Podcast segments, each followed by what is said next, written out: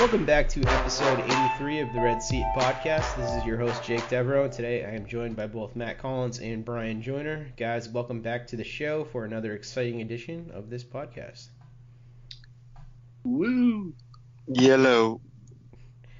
Um, so let's kick it right off with some injury news. Uh, Steven Wright, the vaunted knuckleball pitcher for the Red Sox, uh, has gone on the DL with some right knee inflammation.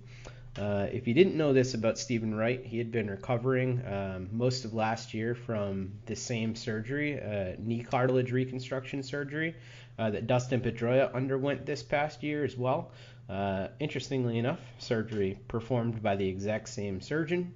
Um, and uh, he's experiencing some inflammation in that knee. So it looks like uh, Steven Wright has really no clue when he's going to be back uh, for the team, and uh, Dustin Pedroia still doesn't have a timeline either. So this knee reconstruction thing, this cartilage thing, doesn't seem like it's uh, the easiest thing to recover from. No, knee injuries. Knee injuries suck. Um, I haven't seen any news on the right thing.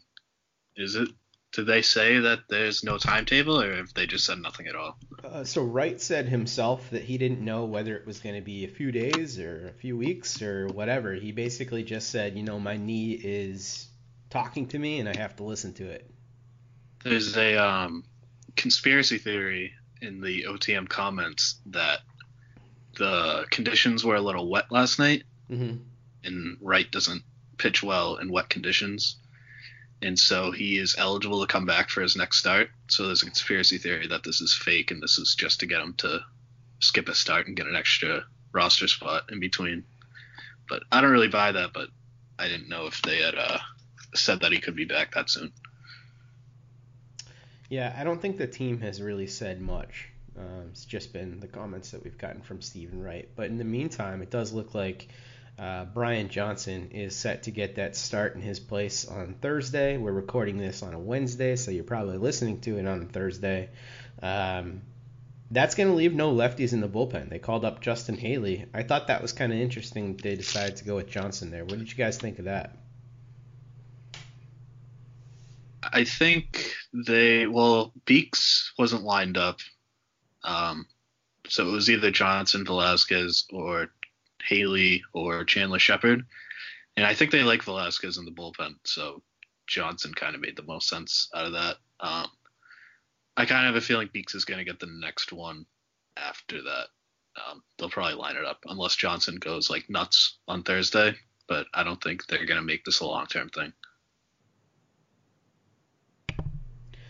But why wouldn't they decide to go with a, a, guy like Haley? They they seem to keep calling this guy up, but not actually playing him. Why wouldn't you uh, want to preserve your your righty, uh, your lefty, I should say, in the bullpen and give Haley a start? Is Johnson really a lefty in the bullpen, or is he a long guy? Because he's not really being used as like a lefty specialist. So I don't really think this changes anything for the bullpen. They just have Haley as the other long guy instead of Johnson. Okay, so your argument is basically that they've been using righties against lefties anyway, so it doesn't really matter. Yeah, I mean, am I? I could be wrong about this. I mean, definitely tell me if I am, but I feel I don't really remember Johnson ever really being used in like a big spot against a lefty. Yeah, come to think of it, I can't remember too many. It seems like they've been using Kelly as sort of a yeah. Kelly's kind of the lookie. Yeah, Brian, what do you think about all this? I agree with Matt. I, I never got the sense that Johnson was a um, like a lefty lefty guy, and it's it just felt more that he was being stashed in the bullpen. And we've talked about this a lot, um, and it seem it seems like they they've had confidence in him building up to here. Uh, and of course, I know where they can get another lefty reliever if they need one wondering how long that was going to take. Yeah. Well, I let you talk first before I mentioned Bobby Poyner. But it seems like the Poyner ship has sailed uh, for them at this point. It's weird. I, I'm a little surprised he's not up instead of Haley. Yeah, I am. I mean, from a seniority and sort of uh, I guess prospect standpoint, I'm not surprised, but from a performance standpoint in the majors, I'm surprised. But I agree that, and we've talked about before that Joe Kelly is the guy they use against lefties. So I'm not concerned with taking Johnson out of that role. I guess I, I don't really like the, the current bullpen construction all that much though because I guess I don't like the one of the only guys that you can use against left-handed hitters uh, being one of your high leverage relievers uh, in that situation. I think it would be better off if the team did have a guy like Bobby Poyner up with the team rather than Justin Haley because Haley becomes the de facto long man, but you already have Hector Velazquez in the pen as a long man as well. So I don't really I don't really see how this is more beneficial to the team. I would guess that this isn't going to last very long. Um, I would. I, they might have called up Haley as because Velazquez is a long reliever, but they also use him in like important spots when the other high leverage guys need a day off. So I wouldn't be surprised if they have Haley there just in case Johnson like blows up on Thursday, and they'll just throw Haley in there to clean it up and kind of like fall in the grenade, and then they might call up Poyner or um, Robbie Scott uh, for the Yankee series. Um, that would be my guess because I agree that it is kind of weird, but they've been saying since opening day that they don't need a lefty reliever, and bullpen's been pretty good. So I mean, they kind of know what they're talking about. Yeah, I mean, it's been working so far. It's hard to argue against that. It's just sort of a bizarre construction when you look at it, but uh, however, it has been working. Um, Drew Pomeranz, though, is working his way back. It looks like he might be due for a rehab start as soon as next week if he can kind of get everything figured out and everything feels good. Um, if he does get to make that rehab assignment, do you think they'll slot him right back in? Yeah, if Wright's if Wright's still on the DL, then yes. If Wright's not still on the DL, then it gets more complicated. Have you heard any reports on him? Like, has he been doing? Who's that, Pomeranz? Yeah, Pomeranz. Like, has velocity been better? I mean, that that was I, a big knock on him, right? Yeah, um, I haven't heard anything like that. I don't know if they've really gotten that deep into like his throwing program. Um, but yeah, that was the big thing because people were comparing it a lot to last year when he kind of got off to a rough start. But last year he never was sitting in the 88, 89 range. So um, that's obviously the thing to watch whenever he does go on rehab. If he's throwing like 91, 92, 93, then I'll be pretty confident in him. If not, then uh, I think he might be toast at least for the year. So let's paint a scenario here. Um, Wright ends up having some long-term knee issues, so he's not available. Pomeranz comes back and he's still throwing 89 or so what the hell does this team do for that fifth rotation spot going forward? Is that going to be something that could potentially be filled long term by Beeks? Well, I think they would give it to Pomeranz no matter what if Wright's still in the DL. They're going to give him a few starts, um, just because he's he was so important to them last year, and yeah, he's been bad this year, but they're not going to like just totally take that away from him without giving him another shot. So if that doesn't work out, then yeah, Beeks, Velazquez, Johnson. We've talked a lot this year about how many of those back end guys that they have in the upper levels, and this is why they kept all of it because pitchers get hurt. So I don't think they're gonna make like a deadline move or anything. At least not how things stand right now. But um, yeah, that fifth spot's kind of a question mark for right now. All right, so the bench for the Red Sox is also something that's looking a little bit strange these days. The Red Sox have called up Tzu-Wei Lin as well. Um, he's gotten a few starts. He got that one start when um, Xander was out with a finger injury. Uh, I wish Xander would start stop sliding head first. It's really driving me nuts. Um, but Blake Swihart still isn't getting much playing time at all. Um, Brian, what do you make of the bench situation so far? Um, say that again, Jake. I'm sorry, I was distracted. So the the bench situation right now with Tzu-Wei Lin up, Swihart not getting a lot of playing time, Eduardo Nunez not really, uh, you know, playing much these days either. It seems like the bench doesn't have all that many usable parts at this point. Is that why Sue Lin came up, in your opinion, or what's going on here? Because they seemed content to use that three-man bench for a while. Yeah, and the fact that Eduardo Nunez can't field, even though they keep putting him out there um, at second, at least. Uh, maybe you know, maybe they just needed to get a real glove in there. Um, I don't know. It doesn't seem to be too drastic, except for when Cora batted Sue Lin lead off, which I think you just did because they did the lineups really late and scratch Mookie late. That would be my guess. But I don't really have much, many thoughts on it. It feels just like a passing. It's something that's going to pass quickly, and if not, will just be he'll, he'll just be a standard defensive replacement, very occasional starter. So we did get a question from one of our uh, listeners on this. Uh, Otis Hart asked us a question: How many more days do you give Eduardo Nunez in a Red Sox uniform? Uh, entering Wednesday, he ranks 1,135th in WAR this season. Um, Matt, I want to ask you: If Eduardo Nunez can't figure out, you know, the fielding thing and isn't hitting well, I mean, what do you think about this bench situation and and his worth to the team? Well, as far as how long he's going to last on the roster, um, I've said this before, but there's no way you get rid of Nunez before you get rid of Blake Swihart. I mean, it just makes no sense. Um, Swihart also can't play the infield, and he's uh, been Nunez has been really bad offensively. Swihart has been like exponentially worse. So I think that Nunez is definitely playing too much, and I think that um, we talked about this last week. The Red Sox, if Pedroia doesn't start showing like real signs of improvement soon, they should be looking for someone who can fill in at second base.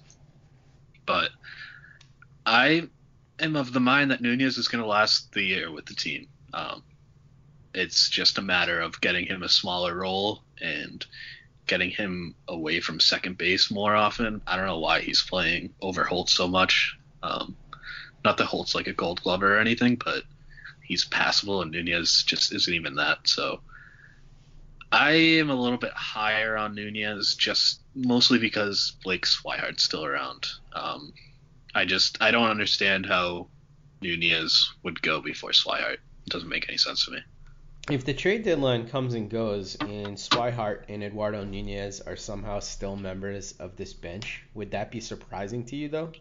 Shocking. I'm writing about this. Brian saw my headline in our editor, but um, yeah, I think I think it's time to get rid of Swihart now. I agree. I just mean, cut bait. I would stick with the three man bench and just have Lin and Swihart's old spot, but I mean, Swihart isn't doing anything. I don't know why he's just taking up a spot, and you might as well just use that for an extra arm because, I mean, they don't really have a bat to replace him with, but just at, they need to. Hopefully, Dombrowski's up working the phones and trying to do like an early trade for a depth um, bat, and he they were looking at um, what's his name, Mark Canha, Kana, I don't know how to say his name. yeah, the guy on the. So they uh, they've been looking yeah, they've been looking for bats, and so I would just cut bait with Swihart now. Let him get a fresh start as soon as possible, and just uh, move on. And maybe he'll clear waivers. I mean, we talk about him like he's gone, but there's no guarantee that someone's going to claim him. I I would think somebody will, but it's not like he's given anyone a real reason to. I would be totally shocked if he didn't clear waivers, though. I mean, if he if he did clear waivers, uh, it just seems like the whole reason why the Red Sox have been stashing him all year and not playing him is because there is some semblance of trade value for him, and it seems like whatever trade the Red Sox make, that he's gonna be some sort of tag on to that trade, and especially when you talk about teams who are clearly in the rebuild process, teams like the Detroit Tigers or you know the Kansas City Royals or something like that. It's teams like that that could stand to have a player like Blake Swihart on their team getting reps at catcher. Yeah, I get that, and it makes sense. But I mean, at a certain point, you're just wasting a roster spot. And I mean, we're halfway through the season now. Tonight's the 81st game, and like every game is pretty important. I don't know. I just feel like it's getting. Yeah, I'm just getting frustrated that there's just been. They've basically been playing with the 24 man roster all year. Yeah, they need to make a trade, and they need to do it ASAP. Yeah, and I mean, to be fair, it's not that easy. Another team needs to want to trade too. So Matt, you did write about uh, some trade possibilities for the Red Sox. You've been writing about you know matchups for the team in both the American League and the National League. I wrote about some specific players at some positions, but today you wrote a really interesting article about the Red Sox getting a little bit creative and using some of their high minors pitching depth um, to uh, be attractive to some of the teams that are a little bit closer to contention. You know, fringe teams like uh, the Colorado Rockies or the Oakland Athletics teams that envision being able to compete in the relatively near future, and then trading from that glut of depth starting pitchers that the Red Sox have and um, high minors relievers, especially, I think is where they have tons of guys. Um, that seemed like a really interesting idea to me, and one that I could see them employing at least partially. You know, if they made a trade with the Oakland Athletics for like a Treinen or something like that, maybe it would be some combination of prospects and some of these high minor guys. Yeah, I mean, like that's the only area of depth that the Red Sox really have in the farm system, and generally they don't have a lot of value at the trade deadline because you're talking about teams like the Orioles and the White Sox, and I don't know, pick another awful team that is like three or four years away from really contending. They don't want like Ty Buttrey or um, even Travis Lakins or someone like that.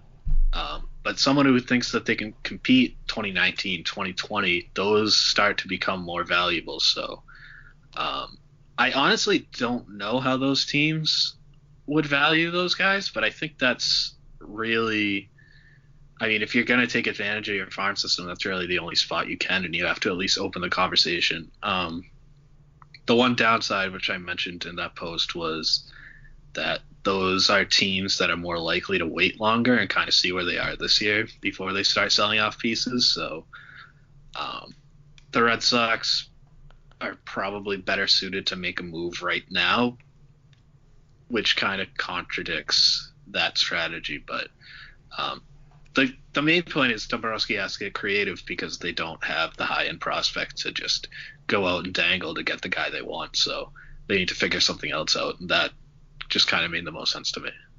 Does the does the Steven Wright news do anything to sort of throw that plan, you know, to disrupt that plan a little bit more because they have to think about preserving some of that high minors pitching depth for their own uses? Yeah, it does. Um, I guess it kind of depends on how they feel about Shepard because if they don't really think that Shepard is an actual rotation depth piece right now, then they can't really get rid of Beeks because they don't know what else they have in the back of their rotation. So, um, yeah, it, it definitely does make a difference, and it's not something I didn't really know much about the Wright injury when I was writing that post. I think I might have written it before the Wright injury actually, so um, that definitely changes things a little bit. Brian, another name that's being floated out there that I think is really interesting to all of us, we we all love this guy, is Adrian Beltre. Um, tell me why Beltre would be such a good fit for the Red Sox. Well, I think that good thing about getting Adrian Beltre is he's Adrian Beltre, and uh, you get very positive energy just by having him. But you get a chance to spell Devers. You get good defense um, at third. He can hit, and uh, he's someone obviously that the Rangers don't have a lot of incentive to keep, uh, at least in theory. He would be a good fit if they insist especially if they insist on playing Nunez at second, which they are doing today is Wednesday, obviously, as we said, as they're doing again today. So the more they want to do that, uh, the more it helps them to have another third baseman who isn't Devers, uh, especially one who is a Hall of Famer. Um, I love. I mean, I like that. I like the idea of getting Beltre because he's just he's Adrian Beltre, man. The the dude also crushes lefties too, which is a pretty pretty good thing about him. He crushes everybody. Well, not crushes everybody, but he's he's you know he's great. Um,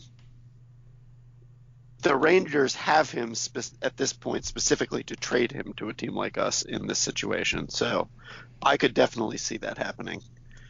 Um, Matt, if the if the Red Sox were to land Beltre, how does that sort of how does the lineup shake out in in in terms of how much does Devers play? Where is Devers playing? Um, is JD going to get more time in the outfield? Like, what would it look like if he was on the team? Um, that's a good question. It, I think it would kind of depend on how Devers was hitting at the time the trade happened. Um, because if he was hitting poorly, I wouldn't be surprised if they gave him a couple weeks in Pawtucket to just be like, go mash these bad minor league pitchers and get your confidence back. And then they would come up, and yeah, I think we would probably see uh, some JD in the outfield, Devers at DH, some Devers on the bench. Um, it would be a good problem to have, but it would be a little bit of a logjam. Um, I think that I would probably guess that he would spend some time at Pawtucket though, um, just to kind of clear things up for a little bit, especially if Bradley's still hitting and obviously Benintendi and Betts are. So, um, yeah, I guess Pawtucket.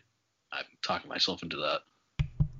I could definitely see a scenario though where um, Devers gets some time at DH, Beltre gets to play third base, and uh, Jackie sits while uh, Benintendi moves over to center field and JD plays left field. I could see that happening, especially on nights when they feel like they need to have more offense. Yeah, but I mean, I don't think they're going to sit Bradley. All, I mean, that makes their defense significantly worse. And it's not just JD out there. Benintendi is fine in center field, but I mean, he's nowhere close to Jackie Bradley, you know? Right. So, but is I mean, what's the the, the cost benefit to that? Is you're getting more offense, you're losing some defense. So how do you balance those two things? Because I think you could make an argument that on certain nights against certain pitchers, that offense is going to be more valuable than what you lose in defense. Sure, but as Devers like Bradley is hitting better now, and Devers is still like really inconsistent. I don't know if the difference at the plate is as big as you're making it seem like. Um, I'm looking up numbers right. Yeah, Devers is his WRC plus is 13 points higher than Bradley, which obviously isn't nothing, but I mean Devers has an 81 WRC plus. It's not like he's this juggernaut, you know. Right. I don't know if it's I don't know if it's really worth it all that much to do it super often. I mean, sometimes if Devers is on the major league roster, obviously you'd be doing that a decent amount, but um, I don't know if it's something that you like feel like you have to do more often than not. Um, JD Martinez though has hit much better this year when he's been playing in the outfield. Yeah, I don't really. I don't know if uh, I don't know the numbers, but I mean I can't imagine that's something I would really buy into. Matt, be careful what you say about Rafael Devers because if you in if you uh, intimate that he's going to be anything other than Hall of Famer or All Star, the the Twitters will get you, man. the, the Twitters can have me. I'm, I've given up. the Twitters will get you no matter what you do. Yeah, I don't I don't care about them anymore. Um, another interesting uh, injury note to talk about. We've been talking about the Red Sox going after. Hold on, he hasn't been that much better as a fielder. Who? The fuck out of here, Jake. What? His OPS as a DH is thousand and four. Uh huh.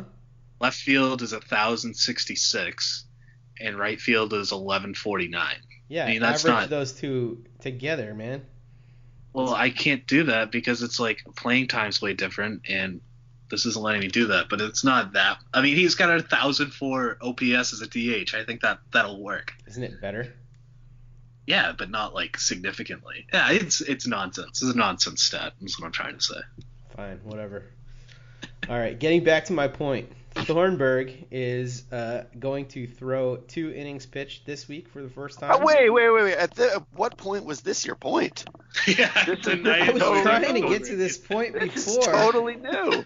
this, this is what I was trying to do. I was trying to move on before I was harangued by Matt about this point. I stand by it. that was like a that was a cheap shot as I was walking out of the place. Worth it. All right, um, relief. I'm going to talk about relief now because we talk about relief a lot. Internal option here. Tyler Thornburg is going to get to throw two innings this week as he rehabs. Two innings at the same time. He's only thrown one inning at a time throughout his rehab so far. Still gonna throw one inning at a time. They're just gonna come back to back. Shit. All right. Um, guys, are you intrigued that Tyler Thornburg can actually do something this year? Is this a good sign? I mean, he hasn't been great in his most recent rehab outings. I have no idea. He's a total. He's been a wild card since opening day, and that he still is. I'm like, I'm starting to get optimistic, but I think it's just because I want to be. So I'm just like talking myself into it. But I mean, we have no idea. There's no reason to believe really anything. I mean, we've talked about it a lot. His surgery that he's coming back from has a pretty rough track record. So I think anything they get from him is a bonus. But I'm still a little bit excited. I'm a very little bit excited, but I don't think anything he does should preclude them from going out and trying to trade for someone. Absolutely. Yeah, I totally agree with that. All right. Um, I made a lot of people angry by intimating that Jackie Bradley Jr. was a bad hitter in one of my recent articles. Um, and uh, Jackie Bradley has enjoyed a little bit of a renaissance this past week or so. Uh, he had a good game yesterday for sure. Um, talk me into Jackie Bradley Jr. Is he a good hitter like most of our comment section thinks? Or I mean, what what the hell's going on with this guy? I guess because Jackie Bradley is hitting the ball hard this past month. That's something Alex Speier wrote about recently. I guess he has the third highest exit velocity on average of any player in the big leagues over the last month. However, to me, when I watch him, he still looks like an atrocious hitter. Guys can shift on him. He hits the ball hard, but right at people because where he hits the ball is predictable. Um, I'm just not. I, I've seen so much Jackie at this point that I feel like Jackie is not a good hitter, and I'm pretty confident in that. So why am I wrong? Or am I wrong? You're not. Oh. Oh. I was not expecting that, Brian. Explain yourself. I mean, he's been good for like, he's been a, a very good hitter or even a competent, I mean, maybe a little bit more than competent, but for like four separate months stretched across, maybe five stretched across his career. I'm not saying he's bad, but I'm much more on Jake's side than I am on the, uh, his hitting is what's makes him valuable or Well, of course. well, I, yeah, I know, but I think it's still a little bit ridiculous to go out on a limb for him, given what we've seen. Yeah, maybe he turns it around permanently, but if I were betting, I would say in a month he's just going to be flailing again. So, Jake, I agree with you. This is a landmark day for us, Brian. I think this is a, a first for the show. All right. All right. So the last two years, there have been 12 months of baseball, not counting this year. The two full seasons, and he had he was above average in seven of those 12 months. So it's not that it's just been like a month here or there. He's usually about half the season, and he's streaky, which we already knew. So I I don't think he's a good hitter either, but he's I want to play him more often than not, especially the way he's looking right now. He's he is hitting the ball better. He looks like he's about to go on a hot streak, and I wouldn't be surprised if the last three months of the season he is above average in all three of the final months. Have Um, we ever seen him be above average for three months in a row? Yep, to start 2016.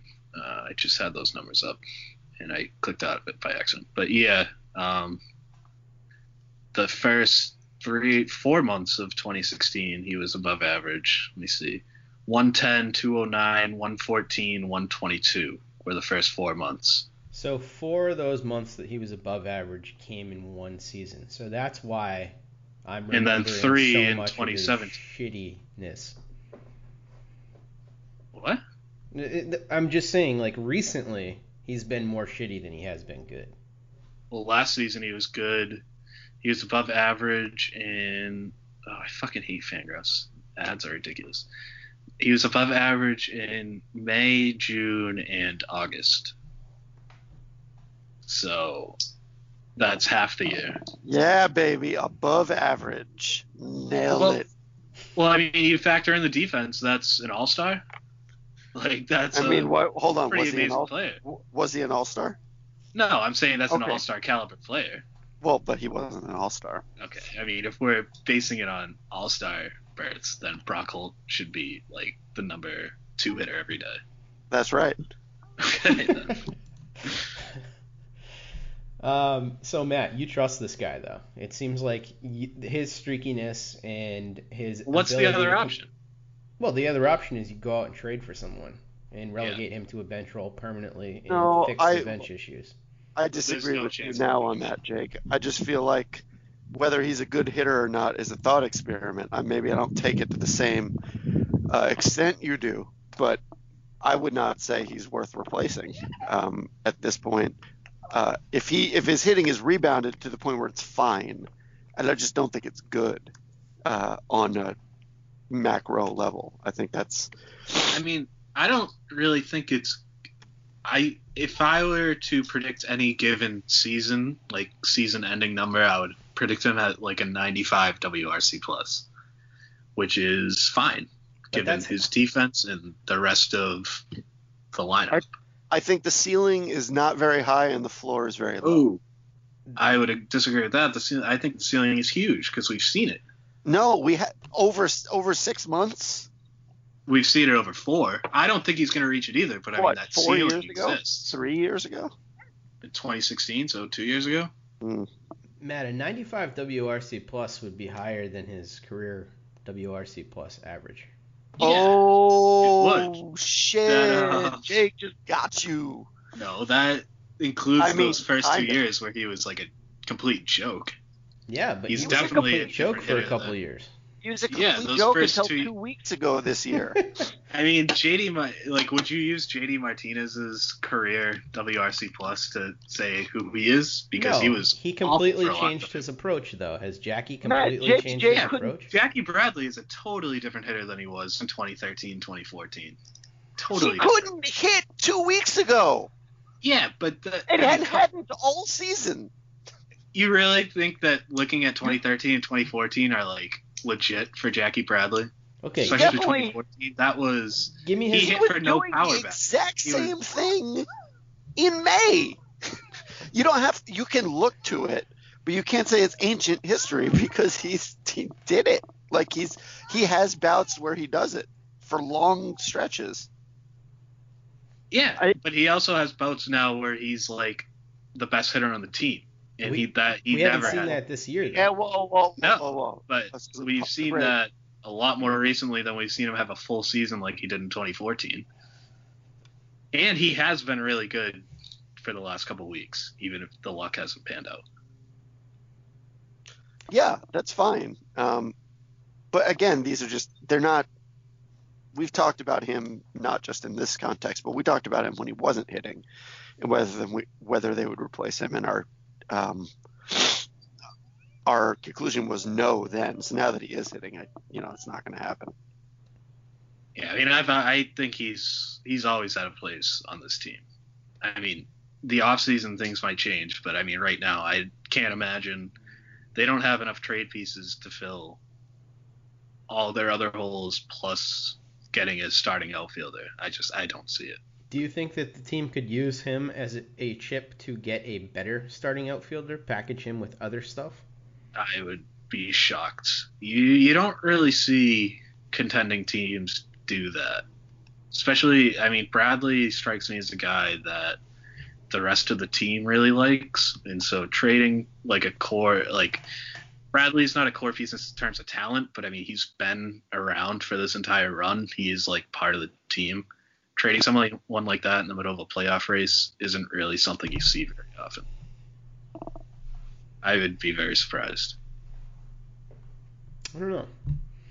Yeah, I guess it would be surprising. I just wonder if you were offered something like I don't know, a, a deal with the Oakland Athletics to trade the rest of Jackie Bradley Jr.'s control and some prospects for a guy like Khris Davis or something like that, you'd obviously make a deal like that.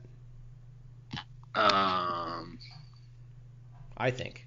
I don't know about that, but if you could get, I mean, that's putting train, train, that's- Treinen and somebody, I would say that if you could deal Jackie and get two, two people back on a team that has been running a 24 man game, there's something to that. But I think that Matt, Davis. Davis makes that. I mean, that trade makes the defense substantially worse on an Yeah. everyday basis. For a pitching staff that is like crazy fly ball heavy. Yeah, that's definitely a risk, but I mean the offense that he brings is undeniable.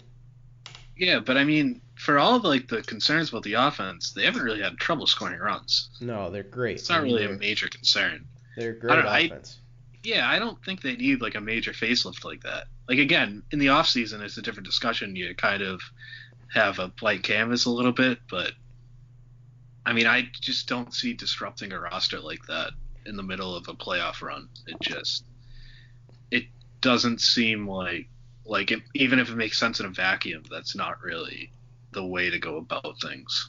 Jake, just because commenters disagreed with you doesn't mean they have to trade him. Jeez. um, the the one If thing you know that, that any better, commenters disagree with me literally every day. That is my Oh. life. Yeah, no, I, I I think it's just a rite of passage. Um, but in terms of Jackie Bradley Jr., just give me a second to look forward here a little bit more. Um, not Jake, hold on one second. Let me Yeah. get the final word here, okay? Lila, Lila, Lila, should the Red Sox trade JBJ? Yes or no? Yes. All right. Well, sorry. Okay, all right. Um, I like that. It's that now. Um, but but I want to just talk about his ARB values a little bit though going forward. I have a feeling that this is going to get a lot more complicated after this year because Jackie Bradley I expect is going to be pretty far apart uh, from the Red Sox in terms of what they're going to be willing to pay him and what he's going to want. Um, I don't know. I mean, it's. I have no idea how the rest of the year is going to go. So, I don't know. It's never really seemed like they've been far apart before. And arbitration is so weird. I have. I really don't have a good enough idea of how it really works to have a good opinion on this. Fair enough. Let's get to some listener questions, guys. Uh, first listener question comes from uh, one of our sister sites at SB Nation, Fish Stripes, uh, and they are asking us about a potential trade. Uh, what if the Marlins traded Derek Dietrich for Josh Ockimey?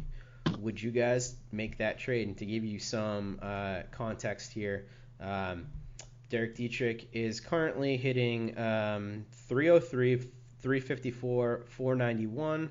Uh, he's having a great season. Uh, he's got 11 home runs, 38 runs, and 30 RBI uh, for the Marlins, and he has team control uh, through 2020. So a couple more years after this one.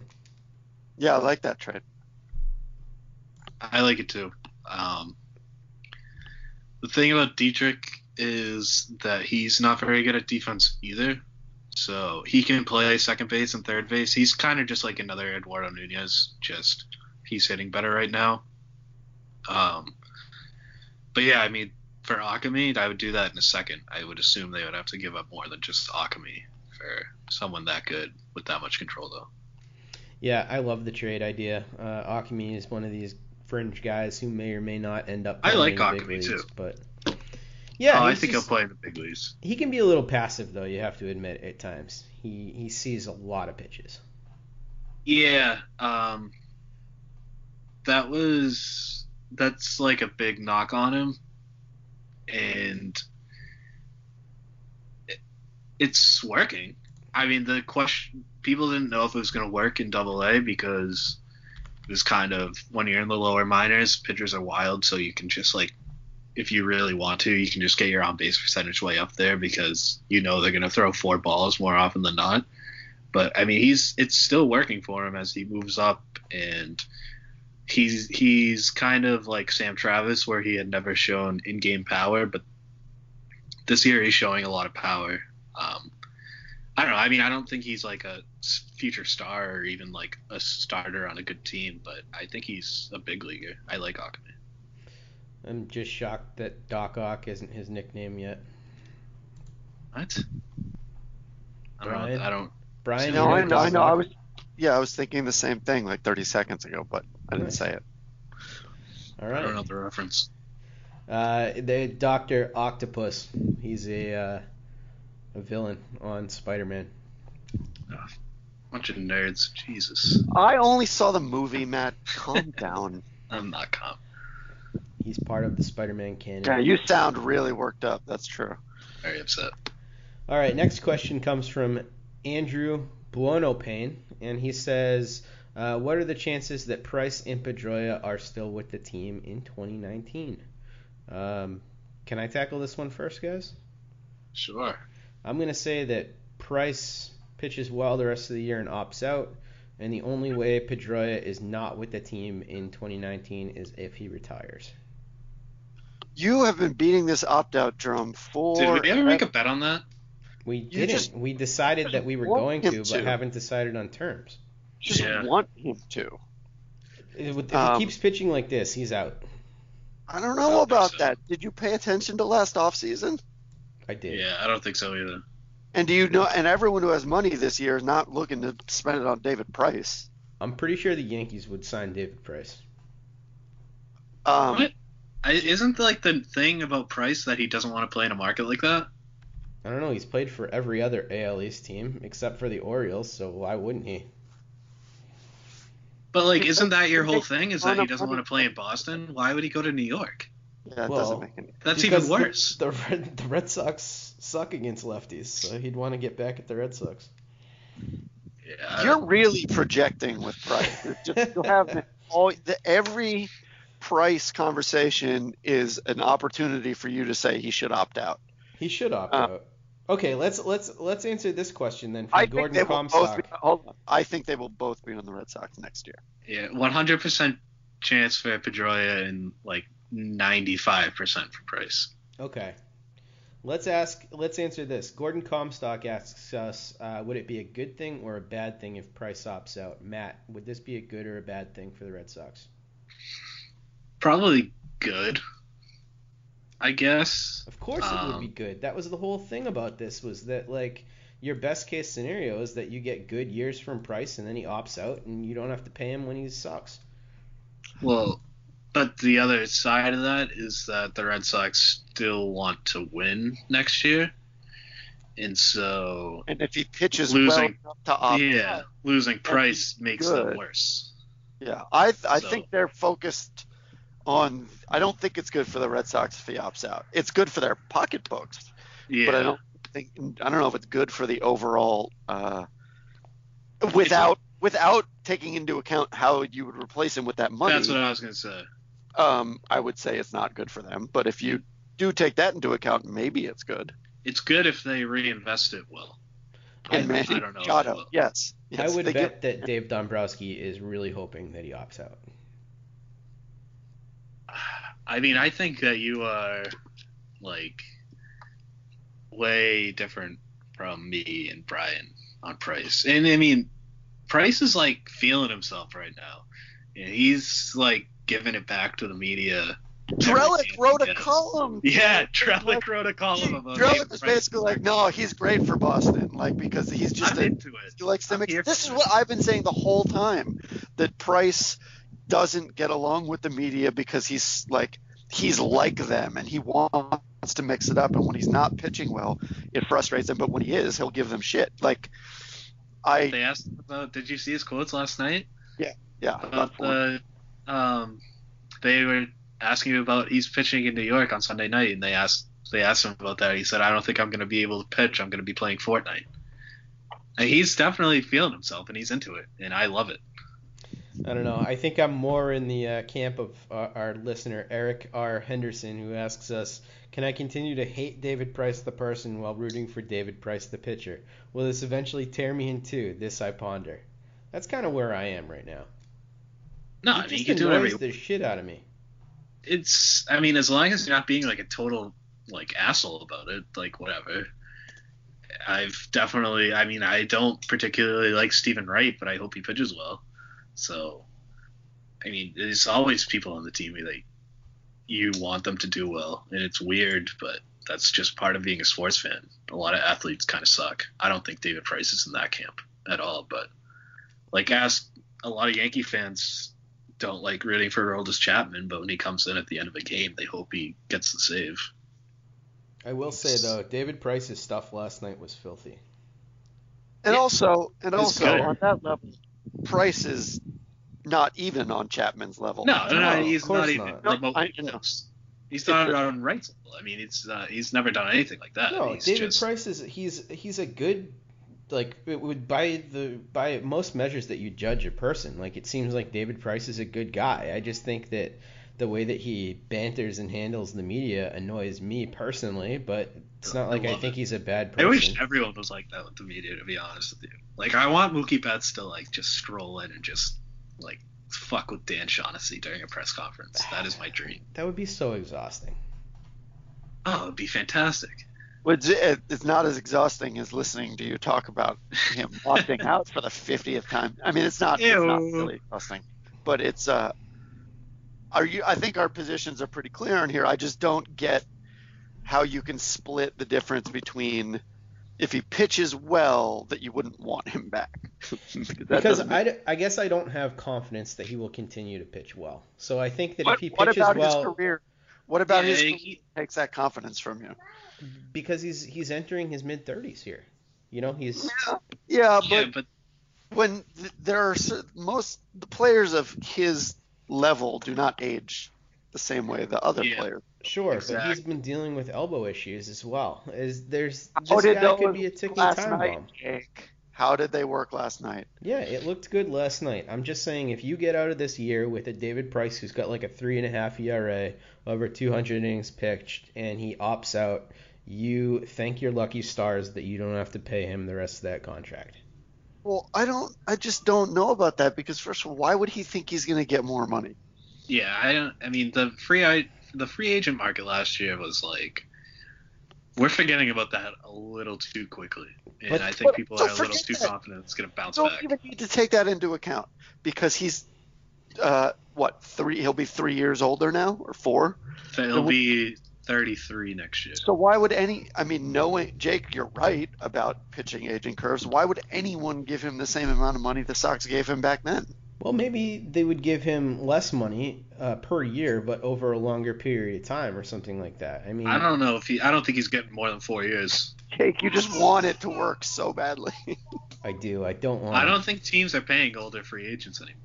I mean, I think that's what we learned last year. I don't think Machado we, and Harper are going to get paid, but nobody else is. See, I don't think we learned. I think that last year could be a one-off, just simply because it was the year right before the giant free agent class that everybody's been saving up chips for.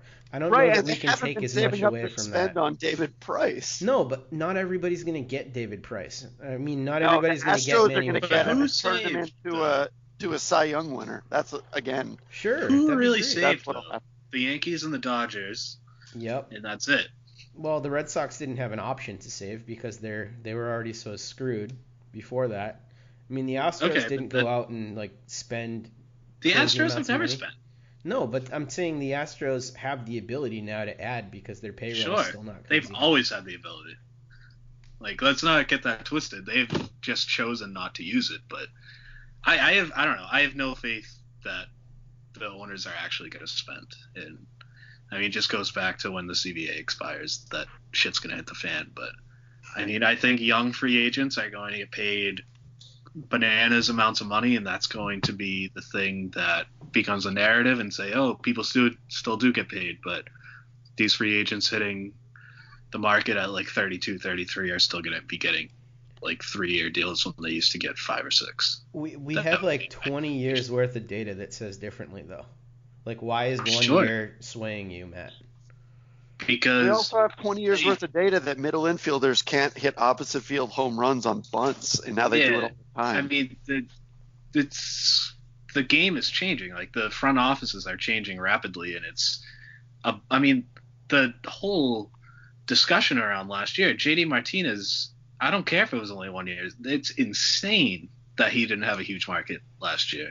It's absolutely bananas, and it's not just because Bryce Harper is a free agent this year. I mean, things are changing, and I mean, you see the way that the media reported it, and especially like media people that are close to teams, that, that tells you what teams are thinking and what the narratives they're trying to get out there. And it was a lot of these guys just don't age well, and the contracts don't age well, which is true, but it's also shitty for free agency and for the game. That's a whole other can. It'll be interesting. I'm definitely going to be more on your side if this next free agent crop doesn't sort of pan out the way that I expect it to. I think that people are going to spend a shitload this next year, not just on the premium guys, but teams that miss out on the Harpers and the Machados are also going to spend a lot. But who is that? Like, who are those teams? Like who are Other the than big the market Yankees and teams in baseball? Yeah. I mean, Seattle could spend, the Angels could spend. Um, you know, you're looking at the Central, the Cubs should spend. Um, the Giants Definitely should spend. It definitely worked out they need for offense. Seattle and the Angels in the past to sign giant contracts. Oh, so what? They just shouldn't try it anymore? I hope. I Uh, mean, I hope you're right. I just, I don't know. I'm just, maybe I'm just. Yeah, I mean, yes, people should stop signing 30 year old, over 30 year guys to huge contracts. Yes, they should stop that. Well, I don't agree with that. Well, d- depending on the guy, obviously. Well, no. I mean, until the until people, unless they start paying the younger players, then they need to overpay the older players. That's just how it works. That's how baseball economies work. Well, maybe not for long. Well, it's definitely definitely not for long. We're gonna be having a little bit of time without baseball in a few years, for sure. Bold prediction, but you could be right, and that will I don't suck. think it's that bold. It's gonna suck no matter what. Um, during the during the lockout though, do the minor leagues not play either? I don't know. That's a good question. I have no idea.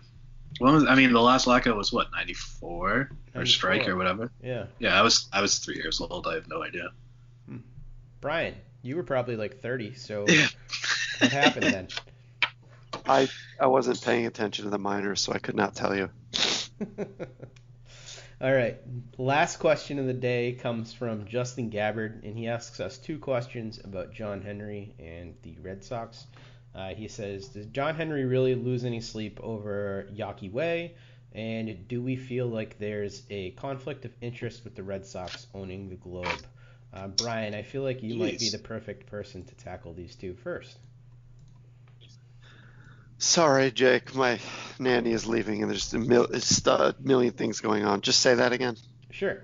Um, do you think the Red Sox really lost sleep over Yawkey Way? John Henry, do you think John Henry lost sleep over Yawkey Way? And do you feel like there's a conflict of interest with the Red Sox owning the Globe? Um, there might be a conflict of interest. I don't care. I don't think anybody lost sleep over it. About the change in the name? No, I think people got sleep over it. Me specifically. Um, no, I, I think they were asking if they lost sleep over it being named Yawkey Way. Right. Like if that racist connotation that some people associate with it really upset the team. Or, Um, or John Henry specifically. Uh, I don't think they lost sleep over it, but there's a lot of things that are wrong that you don't lose sleep over that you can still fix. Matt, what do you uh, think? Yeah, that was pretty much my exact answer. As far as the globe, I mean, there's definitely a conflict of interest, but 99.9% of the time, I mean, it doesn't really matter. We're talking about baseball. This isn't like real reporting that matters. No offense to like beat writers. I read your stuff and I like it, but like these reports aren't like changing lives or anything, so I don't really care that there's a conflict of interest. As long as they're still employing writers that I want to read, like Alex Speier, then I don't really care. Yeah. Yeah. Also, like media magnates have owned teams forever now at Yeah. this point, so it's not like that's you know some new thing that's occurring. So Yeah, I mean, Jake, if there's no like a free press anymore. There's no free press anymore. there's a scandal with like the ownership, then that becomes a problem because I wouldn't really trust the Globe's reporting on it too much. But I mean, other than that, like as far as roster construction and stuff, like I don't, I don't think John Henry cares enough to like really influence that kind of reporting. yeah. Uh, hey Jake, I gotta go. So All right, you bud. guys can finish up. All right, bye. I ran.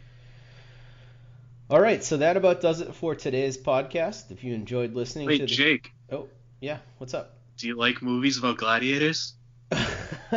yeah. Um, yes. Uh, we got a question about liking movies about gladiators. Uh, I do like movies about gladiators, specifically there- the one called Gladiator. Yeah. Are there other movies about gladiators that aren't Gladiator? There definitely are some like old timey movies about gladiators. Uh, Spartacus, I think, is one. yeah. Um, and uh, yeah, I mean there are there there are definitely movies about this genre. So Okay. I mean I enjoy the gladiator genre. Gladiator's a good movie. That's the only gladiator movie I know. Yeah, uh, and in fact, uh, wasn't some of his yeah some of his memorabilia was just uh, on on sale. Uh, because Russell Crowe? yeah Russell Crowe like Is he having some problems? yeah he auctioned off a shitload of stuff. I think he's like getting a divorce or something like that. And then um, Oh. John uh, Oliver bought his jockstrap from Cinderella Man and uh, sent Jesus it up to a blockbuster in Anchorage, Alaska. Uh, to to be displayed, so uh, that was pretty awesome and hilarious. Okay. And then they actually named a uh, koala bear chlamydia ward in Australia after John Oliver. So Whoa. Did you say koala bear chlamydia ward? yeah, That's a yeah. So exists? koala bears get sexually transmitted diseases with some frequency, and they go to this ward to be treated, and it is now named after John Oliver, thanks to Russell Crowe. This is just a bizarre, bizarre way to end this podcast. I did not, I did not think we were going to talk about koala STDs. Yeah, no, it's a, it's definitely su- it's surprising, but uh, definitely check that out. It was a good episode of John Oliver, and uh, yeah, it's good. Um, so if you did enjoy the podcast, please go on, rate and review us. Let us know what you think about the podcast. Subscribe to us on iTunes, Stitcher, anywhere you get your podcasts. Um, you can follow us all on Twitter. You can follow Bryan at, at Bryan Joiner, Bryan with a Y, Joiner with an I. You can follow Matt on Twitter at, at Matt R.Y. Collins. You can follow myself on Twitter at, at DevJake. And lastly, and most importantly, you can follow the Over the Monster Twitter handle at Over the Monster for all your latest Red Sox news. Uh, thank you for joining us, and we'll be back with you next week.